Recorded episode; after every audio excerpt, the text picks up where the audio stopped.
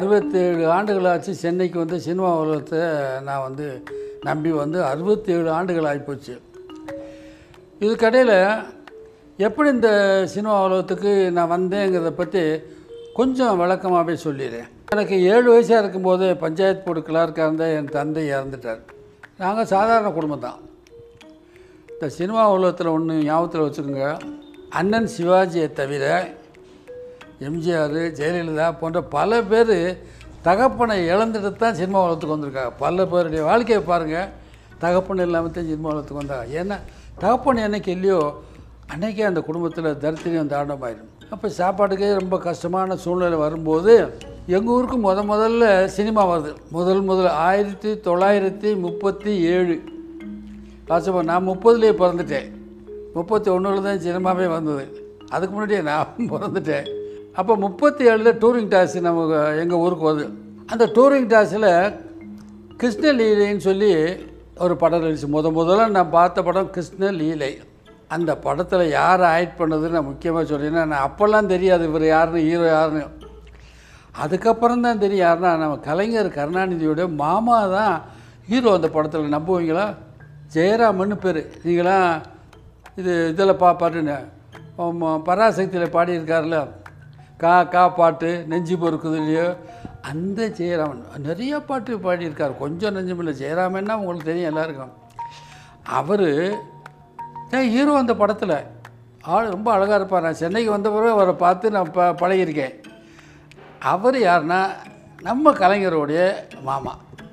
கலைஞரையும் சில கம்பெனி கூட்டு போயிருக்காரு. ஆரம்ப காலத்தில் அவர் தான் அவரை கூப்பிட்டுக்கிட்டு சில கம்பெனியில் போய் சுவாசம் பண்ணியிருக்காரு. அன்னைக்கு தெரியாது அவர் மாமான்னு முதல் படம் அதை பார்த்தேன் பார்த்தா பிரமிக்கிறது மாதிரி இருக்கு. என்னடா இது? நம்ம வரும்போதெல்லாம் இங்கே ஒரு பெரிய பில்டிங்கு ஒன்றும் இல்லை வெறும் திறதேன்னு தொங்கிக்கிட்டு இருந்துச்சு. இப்போ திடீர்னு பார்த்தா ஒரு பெரிய வீடு வருதா எப்படி? அதுக்குள்ளே எப்படி கட்டி முடிக்க முடியும்? அந்த குழப்பத்திலே படத்தை மாற்ற முடிச்சுட்டு படம் முடிஞ்சு போச்சு. போயிட்டாங்க எல்லோரும். போனது பிறகு நான் போகலை. இந்த வீடு என்னன்னு பார்த்துருவோம். திடீர்னு எப்படி கொண்டாந்து இங்கே நிறுத்த முடியும் பெரிய வீட்டை? அப்படின்னு மெதுவாக திரைக்கு பின்னால் ஒரு ஓலை இருக்கும் சைடில். கீத்து கொட்டைன்னா ஓலை தானே? தென்னங்கீத்து ஓட்டை போட்டு எட்டி பார்த்தா வீட்டை காணும் சவுக்க கம்பில் ஒரு கு- குறுக்கு இது போட்டு அது மேலே ஸ்பீக்கரை வச்சுருக்காங்க. அவ்வளோதான் வீடெல்லாம் இல்லை. இது என்ன ஆச்சரியமாக இருக்குது எப்படி இப்போ வீடு அதுங்களை காணாமல் போடும்? ஏழு வயசு முடிய போகும்போது அவ்வளோதான் சரி இது எப்படி பார்த்தேன் சொல்லி என்ன செய்யுதுன்னு அப்போ நான் சினிமாவுக்கு முத முத வந்து வீட்டில் ரெண்டு அண்ணாவை தூக்கிட்டு வந்து திருடிட்டு வந்து சினிமாவை பார்த்துட்டேன். எங்கள் ஊரில் எழுமலையில் ரெண்டு அண்ணா இருந்தால் கேழ்வரகு வாங்கி அதை திரித்து கழிக்கிண்டி சாப்பிட்ருவோம் ரெண்டு நாள் கிடச்சப்போ தான். கிடைக்காதப்பெல்லாம் எங்களுக்கு சோறும் கிடைக்காது. ரெண்டு நாள் கிடச்சா எங்கள் அம்மா நாங்கள் அஞ்சு பேர். அதில் எல்லாத்துக்கும் மூத்தவர் எங்கள் அண்ணன் அதுக்கு மூத்த எங்கள் அக்கா அப்புறம் நான் அப்படி அஞ்சு பேர். அப்போ எங்கேயாவது காசு கிடைச்சாத்தே அன்றைக்கி சாப்பாடு. இல்லைன்னா ஏதோ கீரைகள் ஊற செஞ்சுருக்கோம். அதெல்லாம் பிடுங்கி கிடுங்கி மிளகாய் போட்டு சாப்பிட்டுக்கிட்டு படுத்துருவோம். தண்ணி. இதுதான் எங்கள் வாழ்க்கை. அப்பா இல்லாதனால. அப்பா ஒன்றும் சம்பாரித்து வைக்கல. அப்போ ரெண்டு நாளாக தூக்கிட்டு வந்து சினிமா பார்த்துட்டேன். ஒன்றே காலலாம் சினிமா டிக்கெட்டு வீட்டுக்கு போனால் பெருக்கு மாதிரி பிஞ்சிருச்சு. அட பாவி பையில எல்லாரையும் பட்டி ரெண்டு நாள் இல்லாமல் பட்டினியா வீட்டில் நம்புவீங்களா? ரெண்டு நாங்கிறது இப்போ எவ்வளோ தெரியுமா? இந்த பத்து காசு பைசா வந்ததில்ல இப்போ நமக்கு. அதை பிச்சைக்காரன் கூட வாங்க மாட்டான். அதுதான் அன்னைக்கு ரெண்டானா அண்ணா. தான் அப்போ கணக்கு. இப்போ தானே பைசா. ஐம்பத்தேழில் இருந்தது இந்த பைசா வந்தது. அதுக்கு முன்னெல்லாம் அண்ணா தான். அடி பிச்சு வாங்கிட்டா. பாய் பேர் எல்லாரையும் பட்டினி போட்டேடா. சினிமா வாங்கினா உனக்கு என்னடா சினிமா அப்படி போடு. இப்போ எனக்கு முத முத பார்த்தது நான் கட்டபொம்மை நாடகம். முதல்ல பார்த்து என்னடா என்னடா கட்டபொம்மா எந்நேரம் பார்த்தாலும் கத்தி சண்டைன்னு ஒரு பாட்டு பாடி வருவாங்க. அதுதான் முதல் பார்த்த நாடகம். வீட்டில் வந்து அதே மாதிரி ஒரு கொம்பு எடுத்துக்கிட்டு நாடகம் மாட்ட முடிச்சு என்னடா என்னடா கட்டவம்மா எந்நேரம் பார்த்தாலும் கத்தி சண்டை. ஒரு ஸ்டூல் வந்து இன்னொரு ஸ்டூக்கு தாவணும் பாரு. ட்விஸ்ட் பண்ணி உதட்ட கழிச்சிருச்சு. அது முதல்லவே நமக்கு காயந்தான் அப்புறம் எங்கள் அம்மா கறித்தூளையும் உப்பையும் வச்சு அன்றைக்கு போய் மைத்தியம் அதான் யா டாக்டர்கிட்டலாம் போக மாட்டாங்க. உப்பு கறித்தூளை நுணுக்கி இதை வச்சு போட்டுட்டா அது ஆறி போச்சு அப்போ எங்கள் அப்பா அப்போ உயிரோடு இருக்கார். என்னன்னார் இந்த மாதிரி நாடகம் போயிட்டு வந்து கட்டவமை மாதிரி கத்தி எடுத்து சுற்றுறேன்னு ஸ்டூல் மேலே ஏறி விழுந்துட்டான். அவர் சிரிச்சுக்கிட்டே வருங்காலத்தில் இவன் ஒரு கலைஞனாக வருவான் அப்படின்னு அவர் சொன்ன வார்த்தை இன்னும் மனசில் இருக்குது அது சாகிறதுக்கு பத்து நாளைக்கு முன்னாடி சொன்னது. அதுதான் அதுக்கப்புறம் எங்கள் அப்பாவை நான் பார்த்ததே இல்லை. அப்படி வந்த நான் கஷ்டத்தில் இருக்கும்போது கொண்டு வந்து அடிப்பாங்கல்ல? அடிக்கெல்லாம் வாங்கிட்டு சரி இப்போ நம்ம சினிமா பார்த்தாகணும். ஒரு நாள் பார்த்துட்டேன்ல அதுக்கு மது மாதிரி ஏறிக்கிச்சு மண்டையில். இதை தினமும் இந்த படத்தை பார்த்தே ஆரம்பிச்சு சினிமாவே பார்க்காத காலம். எங்கள் ஊரே பார்த்ததில்ல. பார்த்தேன் நீ என்ன செய்யுது அப்புறம் அடிச்சிட்டு ஒன்று விரட்டி விட்டுட்டு என்ன சொன்னாங்க? ரெண்டனா கொண்டு வந்தாதே உனக்கு சாப்பாடுறான்ட்டாங்க. ஐயோ ரெண்டனா நான் எங்கே போய் திருடுறது? இங்கே வீட்டில் திருடி போய் தான் சினிமா பார்த்தேன். இன்னும் வேறு எங்கே போய் திருடுறது? யோசனை பண்ணேன். நேரே கவுண்டர் டாக்ஸ் அந்த தேட்டர் பேர்? முதலாளி வேல்சாமி நடான்னு நல்ல தங்கமான மனுஷன். அங்கே போய் நின்னேன் எங்கே? ஒரு துண்டுதே சட்டையெல்லாம் ஒரு பிழிஞ்ச கிழிஞ்ச சட்டை தான். ஏழு வயசு முடிஞ்சு எட்டு வயசு ஆக போகுது. அப்படி நின்று யாரா நீ? நான் கிளர்க்கு மகனே. கிளர்க்குன்னா கொஞ்சம் எல்லாருக்கும் தெரியும். அப்படின்னா அவருடைய நடத்தைகள் செயல்கள் எல்லாம் கொஞ்சம் விளம்பரமாக இருந்தது. ஓ கிளர்க்கு முத்தையா மகனா நீ அப்படின்னு சொல்கிற அளவுக்கு அவர் ஒரு பேரை வாங்கிட்டு திடீர்னு விஷப்பரு வந்து ஒரே வாரத்தில் செத்துட்டாருங்க அப்பா. அப்போ எல்லாருக்கும் என் மேலே ஒரு சிம்பத்தி வந்துச்சு. ஐயோ இது பிள்ளையெல்லாம் கஷ்டப்படுதுகளே அவர் இருந்தார் புண்ணியமாக இருந்தார். இப்படி நல்லதெல்லாம் ஊருக்கு செஞ்சார். வரி கொடுக்காதவங்கெல்லாம் ஃபோர்ஸ் பண்ணி கேட்க மாட்டார் எங்கள் அப்பா. அந்த மாதிரி நல்ல பேர் வாங்கி வச்சதுனால எல்லாருக்கும் தெரிஞ்சவருடைய மகனாக நான் இருந்ததுனால எல்லாருக்கும் இறக்கம் வரும். அந்த வேல்சாமி நாடர் முத முத அங்கே வந்து லைசன்ஸ் வாங்கணும்ல பஞ்சாயத்து போர்டில். அது எங்கள் அப்பா தான் கொடுத்தாரு. எப்போனா சேர்மன் தான் கொடுக்கணும். அப்பாவை பார்க்கணும்ல கிளர்க்கு தானே எல்லாம் ஆளினாலும். இதெல்லாம் மனசில் வச்சு நீ கிளர்க் மகனாடா அப்படின்னாரு ஆமாங்கண்ணே எதுக்கடா வந்தேனார்? எனக்கு வேலை கொடுங்க என்னொன்னு சிரிச்சிட்டாரு. டேய் நீ என்னடா கத்திரிக்காய் மாதிரி இருக்கிற? ஏழு வயசு முடிய போகுது. நீ என்னடா வேலை சினிமா கொட்டையில் பழக்க முடியும்? இல்லைங்க எப்படியாவது ஒரு வேலை பண்ணாத்த வீட்டில் சாப்பாடு நின்ட்டாங்க கொஞ்சம் யோசனை பண்ண ஆரம்பிச்சிட்டார். அப்படியா? சரி உங்கள் குடும்பத்தை பற்றி நான் கேள்விப்பட்டேன். போங்கப்போ நல்ல மனுஷன். ஒன்று சரி இந்த லேடிஸ் பக்கம் முறுக்கு ஊத்து நீ வா. உனக்கு டெய்லி ரெண்டுன்னா அந்த முறுக்கு கான்ட்ராக்ட் எடுத்தவரை கொடுக்க சொல்கிறேன் அந்த பக்கம் போய் முறுக்கு ஊற்றுக்க அப்படின்னா ஏன் லேடிஸ் பக்கம்னா நான் சின்ன பையன். டூரிங் டாஸ் பார்க்காதவங்களுக்கு நான் சொல்கிறதுக்கு விளக்கமாக சொல்கிறேன் டூரிங் டாஸில் நம்ம லேடிஸ் சைடுக்கு ஜென்ஸுக்கு மத்தியில் ஒரு பெரிய மஞ்சு ஒரு ஒரு ரெண்டு அடி மூணு அடி உயரத்தில் போட்டுருவாங்க. அந்த மஞ்சு உயரத்துக்கு அப்போது அந்த பக்கம் லேடிஸு இந்த முகம் பூரா ஜென்ஸு ஒரு கால் பகுதி லேடிஸுக்கு அப்படி போட்டுருவாங்க அங்கே போய் முறுக்கு ஊற்றிட்டு வாடா அப்படின்னாங்க. சரிட்டு அது என்ன ஏழு வாட்டி லைட்டு போட்டு போட்டு படம் காட்டுவாங்க ஒவ்வொரு ரீலுக்கும் ஆஃப் பண்ணி ஆஃப் பண்ணி தான் போடுவாங்க அந்த காலத்தில் சரின்ட்டு முறுக்க இவ்வளோ பெரிய தட்டில் கொடுத்தான் அதை சுமக்கவே முடியாது. சுமந்து போய் விழுத்துக்கும் போது ஃபஸ்ட்டு லைட் ஆஃபில் முதல் லைட் ஆஃப் ஆயிடுச்சு. மொத்தம் ஆறு தடவை அந்த ஒவ்வொரு ரீலுக்கு ஒரு லைட் ஆஃப் ஆஃப் ஆகி போ போட்டு போய் ஆஃப் பண்ணுவேன். அங்கே வந்த ஒருத்தன் என்ன பண்ணான் அடே பாலு அப்போ எனக்கு பாலகிருஷ்ணன் பேர் பாலு இங்கே வா. அங்கே ஒரு அம்மா இருப்பார் தலையில் பூ வச்சுக்கிட்டு லைட் ஆஃபில் போய் என்னங்கிற அண்ணன் காளிமுத்து கொடுத்தாருன்னு சொல்லி இந்த முறுக்கை கொடுத்து கொடுத்துரு.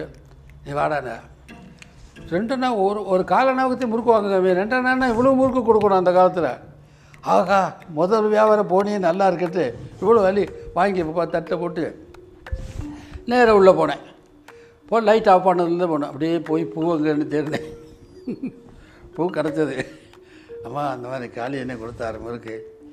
அப்படி அப்படியான்னு வாங்கி மாடிக்குள்ளே வச்சுக்கிட்டேன் ஓகே. இதுக்குள்ளே லைட்டை போட்டுட்டா முறுக்கு முறுக்கு முறுக்குன்னு விற்றுட்டு வந்துக்கும்போது அன்றைய தினம் அப்படி போயிடுச்சு. மறுநாள் என்ன பண்ணிட்டு ஒரு ஆள் ஏய் பாலிங்க வாடாண்ணா அங்கே போனேன். என்னண்ணே அந்த ஒரு பச்சை சிலை கட்டியிருக்கு பாரு பாரு எங்கே நின்று அதோ பாரு சுகத்து முன்னால் உட்காந்துருப்பாருண்ணே அவனை தெரியுதுண்ணே. அவனுக்கு போய் இந்த நான் கொடுக்குற முறுக்க முறுக்கை நான் கொடுத்தேன்னு கொடுத்துட்டு வந்துடுறான் எவ்வளோ கிட்ட நீ கொடுப்பேன்னு? நேற்று ஒரு அண்ணன் ரெண்டனா கொடுத்தாரு. அது மாதிரி கொடுன்ட்டு. ரெண்டனா பாதி முறுக்கு கொடுத்து போகும் சரின்னு கொடுத்துட்டான் போய் அந்த நைட்டில் போய் கீழே தடை கிடச்சி பச்சை சிறைக்கு கொடுத்துட்டேன் ஐயா. இப்போ இவன் கொடுக்குறத பார்த்துட்டு இன்னொருத்தன் என்ன பண்ணான்? மூணாவது நாள் முன்னேற்றம் வாழ்க்கையில். எவாடா பால். சிவப்பு சேலை ஒன்று தெரியுது அது கொடுத்துட்றான்ட்டான். எனக்கு ஷாக்கு என்னடா எல்லா பேர்லையும் சேலை பூன்னு. அப்போ நம்ம ஊரில் இப்படித்தானே எல்லோரும்?